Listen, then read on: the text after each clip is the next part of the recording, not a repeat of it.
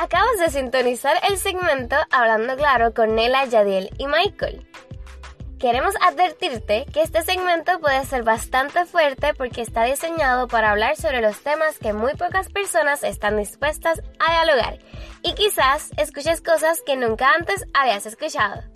Creemos fielmente que la iglesia debe ser un lugar donde la gente se siente en libertad de preguntar y conversar sobre temas incómodos, difíciles, de mucha controversia, los temas relevantes del momento, entre otros temas. Es por esto que este segmento va dirigido a todas aquellas personas que están buscando respuestas a preguntas que incomodan. A su vez, sabemos que aprenderás nuevas cosas desde un punto de vista totalmente distinto. Sin embargo, si eres menor de edad o eres nuevo en la fe cristiana, te recomendamos no acceder al segmento, ya que puede crear confusiones en vez de contestar tus preguntas. Y ahora finalmente, hablando claro, vamos a comenzar. Bueno, mi gente, llegó el momento, llegó el día. Bienvenidos a Hablando Claro, el primer segmento con Nela, Yadiel y Michael. Eh, quiero hacer una, introducción rápido de lo que va a ser este segmento y este segmento va a ser eh, compartido, grabado, transmitido eh, a través de YouTube y a través de Spotify.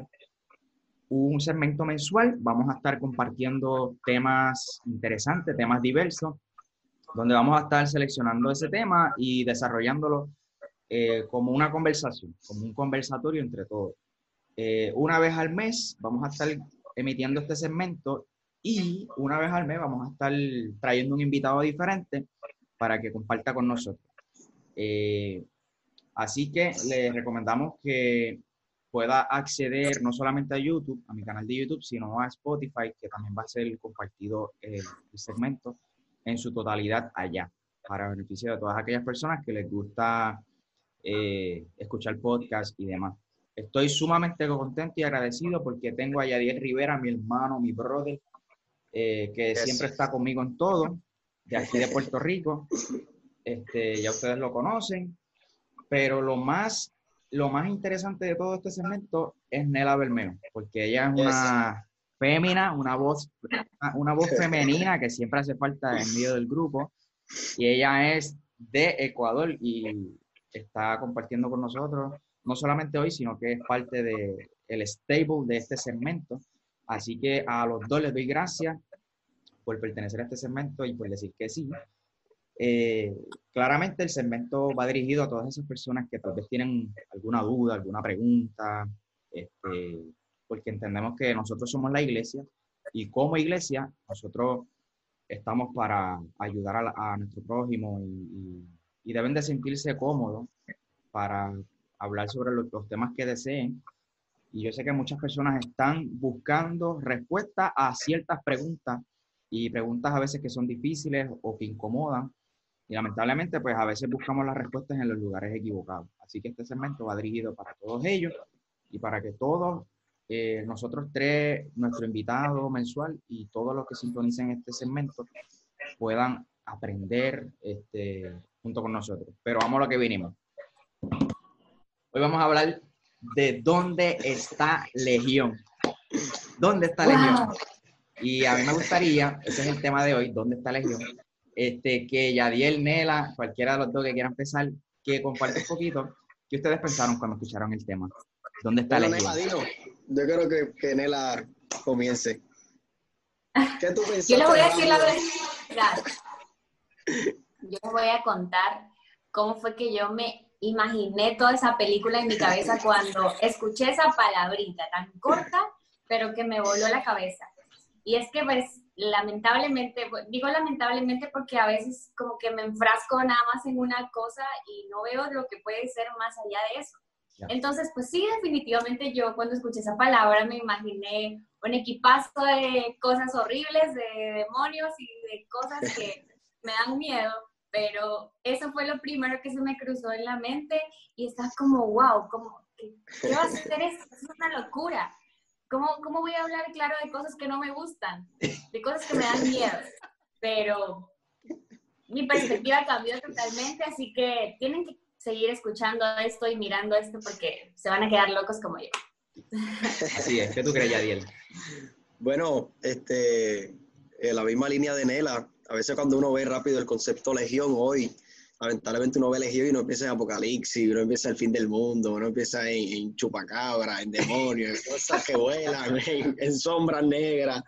Y realmente hoy vamos a estar trabajando un tema muy interesante desde un punto muy diferente a lo que la terminología legión o el concepto legión se ha interpretado en el siglo XXI. De hecho, hay películas que se llaman Legión. Hay una película que se llama Legión y eso es de, de zombies, de un montón de cosas. Este, pero hoy yo sé que la vida de los que nos, están escuchando y los que nos van a escuchar va a ser bien bendecida. Vamos a trabajar un punto de vista de la terminología legión, pero más desde una óptica de opresión, eh, de instituciones que lamentablemente eh, su, su, fin es darnos libertad en vez de opresión. Así que yo quisiera que Michael, pues, así es. Cara. Y probablemente si nos estás viendo o escuchando, rápido, según el título, vas a, vas a, vas a pensar, esta gente van a hablar aquí de demonios y de cosas extrañas, pero no es así. Hoy vamos a estar hablando sobre Marcos capítulo 5, que de ahí es que yo saco ese título, este, el, el, el tema de este segmento, ¿dónde está Legión hoy? Y es esta escena en donde Jesús está hablando con un endemoniado, Marcos capítulo 5, pero no es la única vez. Yadiel y ustedes saben que Jesús estuvo hablando también con otra persona endemoniada en el capítulo 1 de Marcos. De hecho, de hecho, en Marcos coloca a Jesús hablando con, dos eh, endemoniados, las únicas veces donde Jesús aparece hablando con, con, con demonios. Y es curioso porque en el capítulo 1 de Marcos, Jesús está hablando con un endemoniado dentro del templo, dentro de la sinagoga. Y esto fue después que Jesús se bautizó, después que Dios le dijo, tú eres mi amado, en el cual tengo complacencia. O sea, después que Jesús recibió, eh, tuvo clara quién él era, su identidad y comenzó su ministerio, ahí vemos rápido que Jesús comienza a hablar con, con, un espíritu, con un hombre que tiene un espíritu inmundo dentro de la sinagoga, dentro del templo bien curioso, pero ya Dios nos va a hablar un poquito más acerca de eso. Y después vemos a Jesús hablando este, con otro endemoniado, pero en, en, la región, en una región de Roma, que era la región de, de Gadara. Jesús estaba en Galilea y va de camino a, a Gadara, pues, eh, ahí cruza el, el, el, lago, que ahí es que se levanta la tempestad, en el capítulo 4 de Marco. Eh, luego llega en el capítulo 5 a la región de Gadara y se encuentra con un chamaco que estaba endemoniado. Y él tiene una conversación. y estaba bien, bien mal. Ese hombre estaba encadenado, rompía las piedras, nada, nadie se le podía pegar a ese tipo. Exacto. Y está curioso porque en la conversación que tiene Jesús con él, él le pregunta el nombre. ¿Cómo te llamas? Y él le responde, me llamo Legión. Wow porque somos muchos. Y lo más curioso de todo esto es que este, ellos le piden permiso a Jesús, antes de que Jesús lo, eh, liberte a este joven, le, pide que si por favor los puede, los puede meter, o sea, si puede permitir que ellos vayan a los celdos. Había un hato de cerdos. Y Jesús les da el permiso, pues mira, váyanse para allá donde están los celdos. Y después los celdos al final se cayeron por un precipicio. Entonces, claramente en, los dos, en las dos escenas, capítulo 1 y capítulo 5, Jesús hace un milagro. Jesús liberta a dos personas que están endemoniadas. Hace un milagro. Y Jesús tiene poder sobre los demonios. Y tiene poder sobre las tinieblas y creemos en eso en su totalidad. Pero el libro de Marcos es interesante porque se escribe entre la fecha del 66 y el 70, y en el 70 en Jerusalén, Roma destruye el templo. Y aquí hay unos detalles que el libro nos está dando específicamente los capítulos, el 1 y el 5, y ahí yo quiero que Yadiel nos comparte un poquito de qué hay detrás de esos textos que nosotros estamos compartiendo, el capítulo 1 de Marco, el capítulo 5 de Marco. Bueno, pues nada, este, el tema de dónde está Legión, como ya hemos hablado un poco, a veces eh, trae una interpretación que, es muy eh, usual en este siglo XXI, que es verdad, es de todo demonología, que como dijo Michael, nosotros no venimos aquí a decirte que los demonios no existen, que el campo espiritual no es real, nosotros no, no, no vamos a hablar acerca de eso, sino que vamos a tratar de poder eh, traer un, un, un macro sencillo de qué es lo que Marcos quería enseñar en ese capítulo 1 y en ese capítulo 2. Eh, Michael nos estuvo diciendo que en toda la historia de Jesús, en todos los milagros que hizo Jesús, eh, nosotros sabemos que la misión de Jesús, eh, tanto Nela como Michael, sabemos que no simplemente era hacer milagros, era hacer prodigio, era sanar a algún enfermo, sino que la misión de Jesús era entregar su vida en la cruz y, ¿verdad? dar por culminado este, el pecado de nuestras vidas, darnos la libertad y, y darnos ¿verdad? esa gracia. Pero Jesús es un, Jesús que es reformador. Jesús es un Jesús, nosotros conocemos a Martín Lutero, ¿verdad? En el siglo XVI, que hace reforma. Pero el reformador de los reformadores es Jesús. Y Jesús es un Jesús que, no le cae bien a los romanos, Jesús es un Jesús que, que los sauceos, los fariseos, eh, está eh, eh, en, terribles problemas con Jesús, en la forma que Jesús actúa, en la forma que Jesús predica, en la forma que Jesús enseña. Y estos dos capítulos, capítulo 1 y capítulo 2, muestra, muestra dos geografías. Para todos aquellos que nos están escuchando, eh, hay un concepto llamado exégesis que más o menos en Arroyo Bichuela es conocer lo que está atrás del texto. A veces nosotros leemos la Biblia eh, y rápido cogemos un texto y lo llevamos, ¿verdad?, hacia adelante, hacia una persona. Pero cuando nosotros vamos a chequear la exégesis o verificar la exégesis, pues ver lo que estaba detrás. Y para hacer eso hay que montarnos en un avión, ponernos el cinturón y viajar como siglos y siglos y siglos atrás porque posiblemente, como decía, ¿verdad? Eh, eh, un profesor amigo de nosotros, eh, de hecho, lo voy a citar, Poli Valentín, José Valentín, otros lo conocen como Poli, a Marco y a mí nos dijo una vez, bueno, en su libro, dice que una vez su hija fue a la escuela y él muestra esta anécdota, no sé si Michael se recuerda. Sí, sí, me acuerdo. La contó en clase y también está en su libro. nada, para, traigo esto para poder, ¿verdad? Caer en lo que vamos a hablar y así todos, pues, él contó esta anécdota de su hija. Su hija fue a la escuela y la maestra parece que, que, ella se sintió incómoda con la maestra y la expresión de la hija fue, eh, papi, la maestra me sacó por el techo. Y sacar por el techo es una expresión como que me molestó, me enojó, como, que me incomodó. Y él le dice, papi, la maestra me sacó por el techo. Y está la hija de, de nuestro profesor molesta por el camino porque la maestra la sacó por el techo.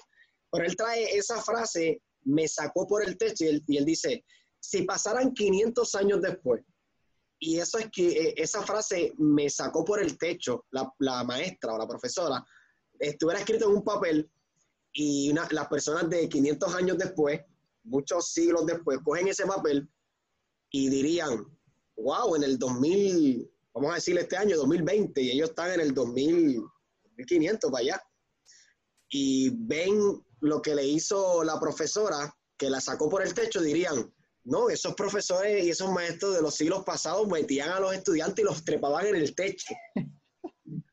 y los trepaban en el techo a coger sol, a coger días lluviosos porque se portaban mal. Y así se enseña en el 2500 que, este, la, la, la como quien dice, el regaño de los maestros era sacar a los estudiantes al techo. Y totalmente se dañó la enseñanza porque lo que quiso decir la niña en ese contexto del 2020, pues era que la, molestó. Y así mismo en la Biblia, la Biblia tiene frases así, enseñanzas así, que para nosotros hoy pues podemos interpretarla como un lente del siglo XXI, que no está mal, porque la Biblia es fuente de agua viva, que lo que pasó allá se debe interpretar en nuestro hoy. Por eso hoy vamos a identificar dónde está Legión, porque Legión no se quedó allá, ah. Legión todavía sigue vivo hoy. Y es ahí donde vamos a caer. Número uno, ¿Dónde está Legión? Es la expresión de este joven que dice, mira, ¿quién tú eres? ¿Quién, ¿Quién es el que te está cautivando? ¿Quién es el que te hace hacer como tú estás? Un hombre que estaba deshumanizado, no era humano, no estaba en su juicio cabal, no estaba ni vestido, estaba encadenado, limitado. O sea, el tipo estaba, como diríamos en Puerto Rico, a Fueguembel por ahí, sin juicio cabal, tenía la mente en otro sitio. ¿Y cuál es el causante de que este hombre estuviera así? Pues Jesús pregunta, mira, ¿quién, quién, quién, quién te tiene así? Eh, ¿Quién tú eres? Y, cuando el joven habla, no habla el joven, dice, mira, yo soy legión. Y nosotros vemos eso y decimos, eso eran 2000, más o menos una legión se, ¿verdad? se sintetiza como en 2000, eh, y diríamos 2000 demonios dentro de un ser humano, que no estamos desechando eso. Pero, así mismo como la hija de nuestro profesor, que el sacar por el techo pues, era molestarme, la palabra legión en aquel tiempo, pues era eh, el comando de los romanos. Y todos sabemos que, ¿verdad? que en aquel tiempo los romanos pues tenían subyugado a Israel, a los judíos, y los tenían bajo presión. Y decir legión, pues era un pensamiento en aquel tiempo. Mira, legión son los comandos romanos. Seis mil soldados. que son seis mil soldados. Ah. Seis mil soldados. Que son las legiones de, de Roma. Y decir de que este hombre está en un punto geográfico llamado Gadara, que es una tierra de Roma, y este hombre está con una legión que lo cautiva, más allá de un hecho milagroso, es una crítica al gobierno, porque está diciendo, el gobierno tiene atado a la gente, tiene deshumanizada a la gente, tiene oprimida a la gente y tiene esclavizada a la gente. Ahora, cuando nosotros vemos este conversatorio, nos recuerda a uno del capítulo 1 que dijo Michael. Y aquí la geografía es diferente, porque aquí no es en una región de Roma, es en Israel, es en una sinagoga. Y lo interesante es que la misma conversación que Jesús tiene con el demonio de Gadara es la misma que va a tener con, es la misma que tuvo con uno anterior. Y es que el, el, el, de la sinagoga endemoniado le dice a Jesús, ¿por qué vienes a atormentarme? Vemos que el de Gadara también dice, ¿por qué tú vienes a atormentarme? Entonces lo interesante es que cuando Jesús lo va a liberar, lo va a liberar en una sinagoga, en, en otras palabras, un templo, diríamos, en la iglesia de la época. Ahora tenemos a dos endemoniados en dos geografías diferentes. En una que representa Roma y en otra que representa el templo y la sinagoga. O sea, dos instituciones que en el tiempo de Jesús tenían oprimida a la gente. Dos instituciones que en el tiempo de Jesús, en vez de, traer una política sanadora, era una política esclavizante. Y la religión de la época, los aquellos que representaban a Dios, en vez de darle amor a la gente, los tenían encadenados como este personaje del capítulo 1. Y es ahí donde nosotros hoy, Michael, y yo te paso la batuta porque ahora es que va a empezar como quien dice el segmento, si la mente está diciendo como que, ¿qué es todo ese revolú? ¿Qué es todo esa velada?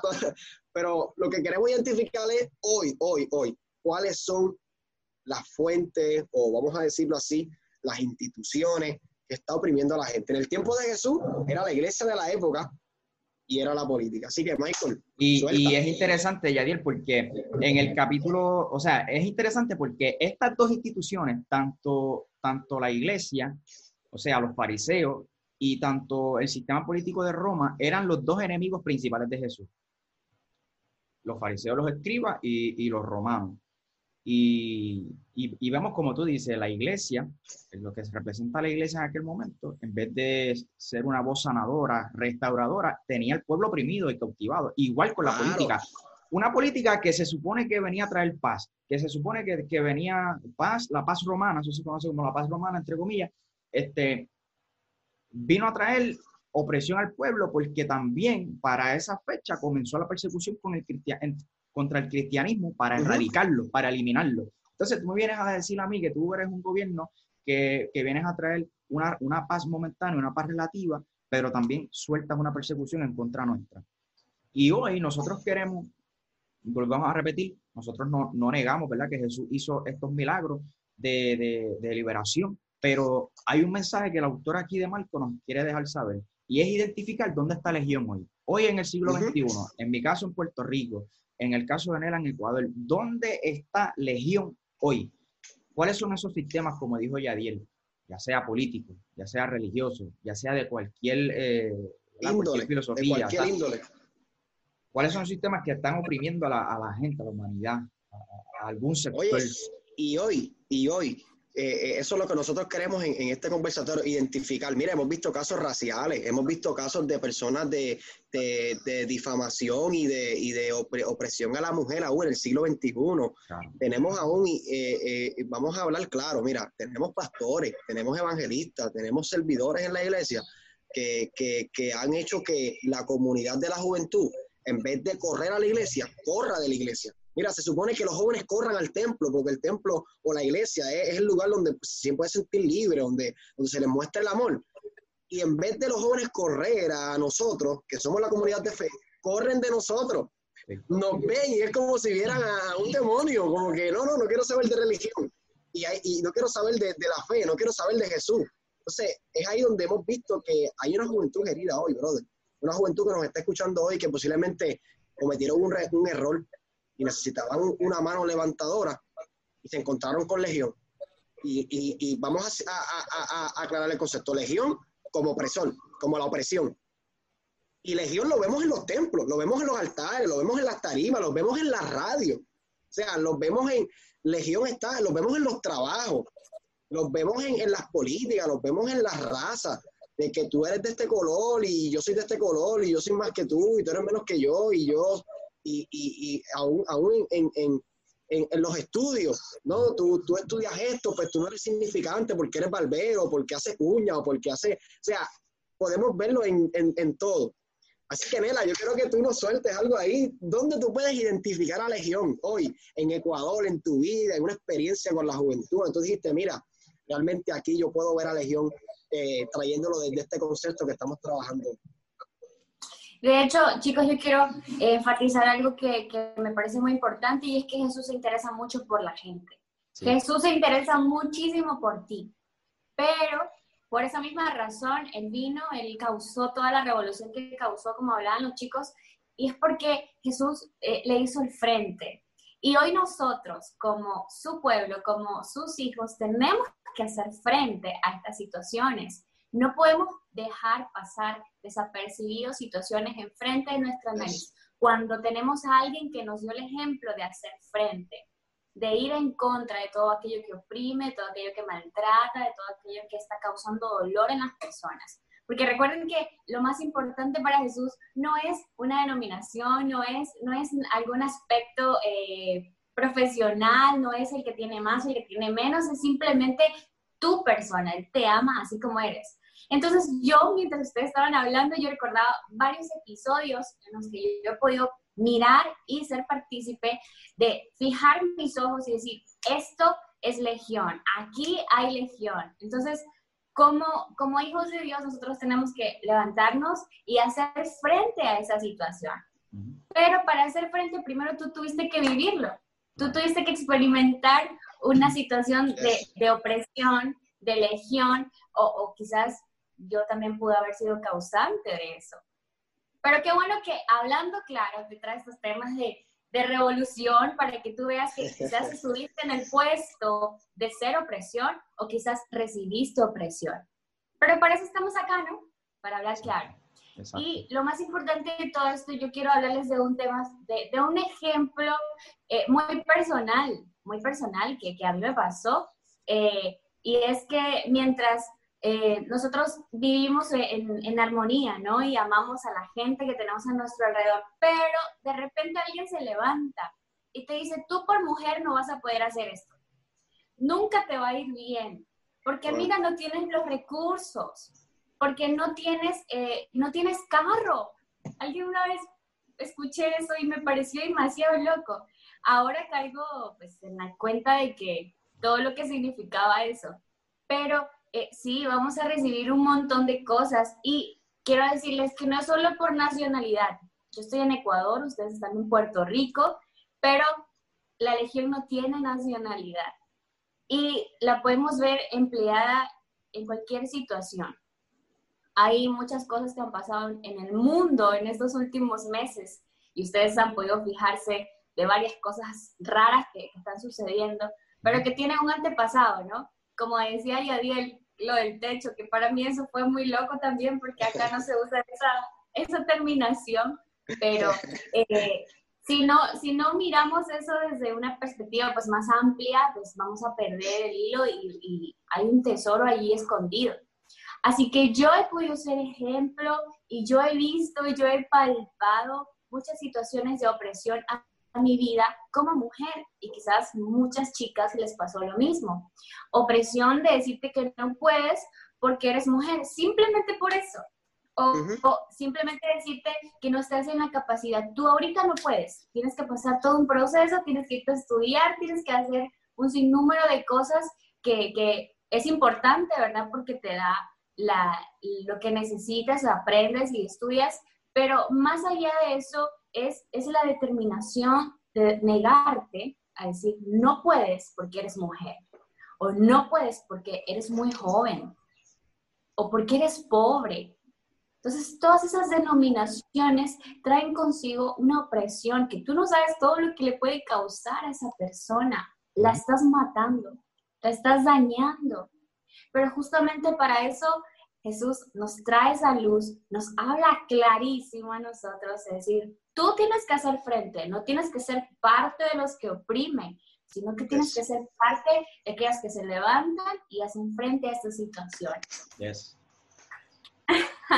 Totalmente. Nela, me encanta que tocaste, que tocaste ese punto, porque se me había hasta olvidado. Muy duro. Oye, Jesús, Jesús envió a, a Legión, a los cerdos. Les dijo, y los cerdos para los judíos, eso es, mira, el animal más impuro, el más bajo. de hecho, lo, puedes ver en la parábola del hijo pródigo. Ese, ese chamaco consigue trabajo cuidando cerdos. O sea, se convirtió en... exacto, se convirtió en, alguien impuro. Y Jesús le está diciendo al gobierno romano, a ustedes no sirven, ustedes, ustedes, ustedes valen lo que valen los cerdos. Y los manda para los cerdos. Y después, y después, y después los cerdos se matan en un barranco.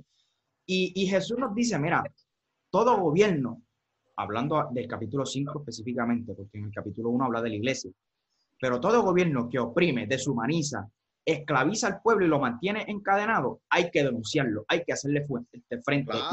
Y, yo le doy gracias a Dios porque yo amo mi país, yo amo mi isla. Y en el 2019 nosotros enfrentamos una crisis en nuestro gobierno con un gobierno que lo que hacía era burlarse del pueblo, este, coger de bobo al pueblo, mentirle al pueblo, indirectamente esclavizar al pueblo con, con quitándole beneficios, este, aumentando, qué sé yo, los impuestos y, y, los que somos puertorriqueños saben de lo que yo estoy hablando, pero se levantó más de un millón de personas a protestar por varios días para sacar ese gobierno que lo que hacía era oprimir al pueblo, esclavizar al pueblo, coger de bobo al pueblo y nosotros denunciamos ese gobierno y lo sacamos.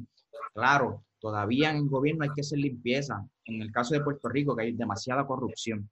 Pero Yadiel, Yadiel, ¿dónde hoy tú has podido identificar a Legión, ya sea en Puerto Rico o fuera? Brother, tanto lo que ha tocado Nela como tú, yo creo que ha sido extraordinario.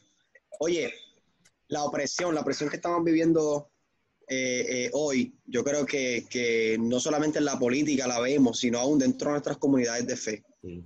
Dentro de nuestras comunidades de fe hemos visto voces opresoras. Y lo interesante de Jesús, que a veces nosotros, y, claro, la fuente de Jesús o, el concepto de definición acerca de Dios, mira, poder definir a Dios eh, es una de las cosas más complicadas que ha intentado el hombre. Tenemos sin números de libros intentando definir a Dios. Y un hombre atrevido, un hombre que, que yo le digo que es un atrevido, definió a Dios con una palabra. Y ese Juan en su carta dice, mira, Dios es amor. Y a veces nosotros interpretamos a Jesús que parte del amor. Y, esa es la esencia de Jesús. Jesús parte del amor para libertar, para sanar, etc.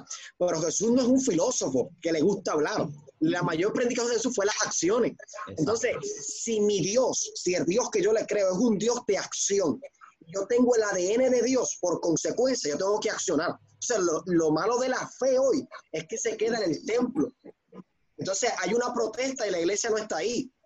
Hay una situación social y la iglesia no está ahí.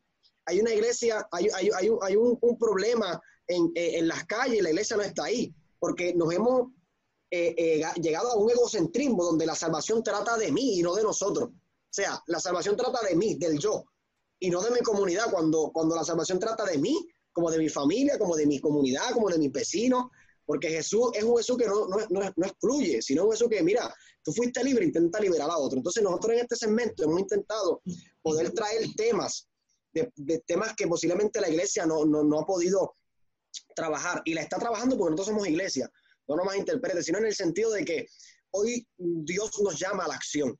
Hoy Dios nos llama a que nosotros no nos quedemos con lo que sabemos, porque nosotros no somos lo que sabemos, sino lo que hacemos. La iglesia no se define por lo que dice, sino por lo que hace. Nosotros podemos decir que amamos, pero si no amamos, realmente estamos contradiciendo. Y, Jesús es un Jesús que, que es un reformador. O sea, queremos que vean esta parte de Jesús, lo que nos escuchan. Jesús es un revolucionario. O sea, Jesús murió en la cruz eh, por nuestros pecados, pero Jesús también lo clavaron en la cruz porque, porque daba problemas. O sea, a, Jesús lo clavaron en la cruz porque, porque no, no, era, no era conveniente tener a Jesús en las calles, porque la, la, la cuota de, de la sinagoga se vaciaban y Jesús llenaba las calles. La política ya no funcionaba y lo que traía Jesús era, era, era algo eh, más significativo que la política y que lo que la iglesia de la época eh, eh, reflejaba. Y decimos iglesia, aunque la iglesia es un concepto de Mateo 16, pero decimos iglesia como sinónimo a los fariseos, a los seduceos y a toda esa comunidad que representaba disque a Dios. Y, hoy, brother, yo quiero contar una experiencia rápida. Mira, yo, y lo voy a contar general, yo conocí un pastor que un pastor que predicaba santidad, y cuando hablo de santidad es quítate, ponte esto, y el, trabajo que tiene que hacer el Espíritu Santo en una persona, pues, eh, ¿verdad? Esta, persona parece que lo quería hacer. Y este pastor era así, así. Eh, acá, acá en nosotros le decimos los rajatabla. Los rajatabla son aquellos que son predicadores, mira, pácata, pácata. Y pues yo tengo mis discrepancias, tengo mi, mi, ¿verdad? mis cosas con esos tipos de predicadores, porque yo creo que Jesús no, no fue así. Este, pero lo que quiero decir es que este predicador era, este pastor era así. Y salió a relucir después, y como esto es hablando claro, salió a relucir después que este hombre sodomizaba a su nieta. Y sodomizar es que abusaba de ella de cierta manera sexual. Entonces ahí yo veo a Legión, porque hoy en día esa joven es una joven que, que es lesbiana, que, que, corre de la iglesia, que no quiere saber de Dios, en cierta manera. Entonces ahí yo veo a Legión porque un pastor que tenía doble vida, eh, con sus palabras decía algo, pero oprimía a una juventud. Entonces, ¿cuánta juventud tenemos hoy que no está en la iglesia por culpa del hermano, por culpa de un mensaje, por culpa de alguien que no los quiso levantar, por culpa de alguien que, que, que, que abusó de ellos o, o, que los hirió, que no los entendió? ¿Cuántos homosexuales hoy no, no quieren entrar a nuestras iglesias porque ven la iglesia como un campo de batalla que no los quiere recibir? Cuando Jesús le dice, venid a mí todos los que estén encargados Jesús no dijo, vengan a mí los machos, hombres masculinos y las mujeres femeninas. no, Jesús dijo, vengan a mí todos, todos, todos, todos vengan a mí. Todos vengan a mí que yo les voy a dar amor, les voy a dar salvación a todos. Y, hoy yo creo que hemos tocado puntos, puntos que, realmente es muy necesario en este segmento hablando claro. Y, yo creo que, los que nos escuchan hoy, eh, queremos decirles que, si recibiste una herida de un predicador, de un pastor, eh, eh, Jesús no opera así. Jesús está aquí para, para, para, para ayudarte, para tener los brazos abiertos. Y nada. En nombre eh, de la iglesia, y en nombre de la iglesia, porque nosotros somos la iglesia, te pedimos perdón, pero la iglesia no es así, Dios no es así. Y, la iglesia no es legión. Claro. El diablo ha querido hacer de la iglesia legión. Y no solamente el diablo, sino nosotros mismos. A veces yo en cierto caso pude haber sido legión, eh, pude haber sido opresión a una persona eh, o un mal consejo. Y, por eso todos aquí en general le pedimos perdón a todos los que nos escuchan en nombre de iglesia, porque la iglesia no es lejos. No vean la iglesia como un lugar, no. Hay iglesias de amor, hay iglesias de restauración, hay iglesias que, te van a recibir. Y si no te funcionó la iglesia que fuiste, pues mira, ve a otra. E intenta buscar un lugar donde tú puedas sentir esa paz del Señor. Así que... Esto es un tema, mi gente, que pica y se extiende, pero se nos acabó el tiempo. Y a mí me gustaría agradecer a todos los que han escuchado o visto este segmento. No olvide de seguirnos en todas nuestras redes sociales. Me gustaría que Nela compartiera cuáles son las redes que tiene, cómo la consiguen. Bueno, pues eh, si quieres conocer un poco más de lo que estamos platicando, hablando claro, tú puedes ser el tercero, perdón, el cuarto invitado. Así que aquí todo puede suceder. Y por favor, si puedes, sígueme en mis redes sociales, en Instagram, como arroba nela-br. Ahí está. Bueno, pues es una bendición haber estado aquí y estar en estos segmentos hablando claro. Para todos aquellos que nos quieran seguir, nos puede conseguir en YouTube como Yadier Rivera Marcano, los evangelistas Yadier Rivera, nos puede conseguir en Instagram eh, Yadier Rivera Marcano, recuerde con J, muchos me buscan con Y y dicen, no te encuentro. Es que pues la J le pusieron como si fuera una Y Yadiel Rivera. Me consigue en Instagram, me consigue también en, en nuestro fanpage en Facebook, Yadiel Rivera Así que, bendición. Eso es eh, a mí como Michael Cerezo en Instagram, Facebook, Twitter, TikTok. en YouTube, en Spotify como Michael Cerezo Podcast. en la plataforma que usted se imagine o se cree, ahí usted busca Michael Cerezo que posiblemente esté ahí. Hablando claro, mi gente, hemos llegado al final de este segmento, pero recuerde escucharlo en Spotify y verlo en YouTube. Dale a seguirnos allá en nuestro canal de podcast, a suscribirte acá en YouTube y comparte este segmento porque Jesús nos invitó a, denunciar y hacerle frente a Legión. Así que bendiciones. Gracias, muchachos. Un abrazo a los dos. Nos vemos. Nos vemos el mes que viene en el próximo tema que Nela. Nela va a traer un tema espectacular. Todavía no sabemos cuál es. Tremendo, pero ya, eso está.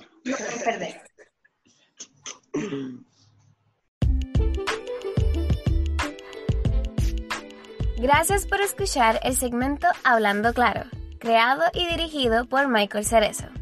Queremos invitarte a seguir a los siguientes participantes de este segmento en Instagram. Ayala Rivera, consíguelo como JR Ministry y Anela Bermeo como Nela-BR. Si quieres seguir a Michael Cerezo, puedes conseguirlo en Instagram, Facebook, Twitter, TikTok y YouTube como Michael Cerezo. Para preguntas relacionadas a este segmento u otros temas, accede a www.michaelcerezo.com. Hasta la próxima.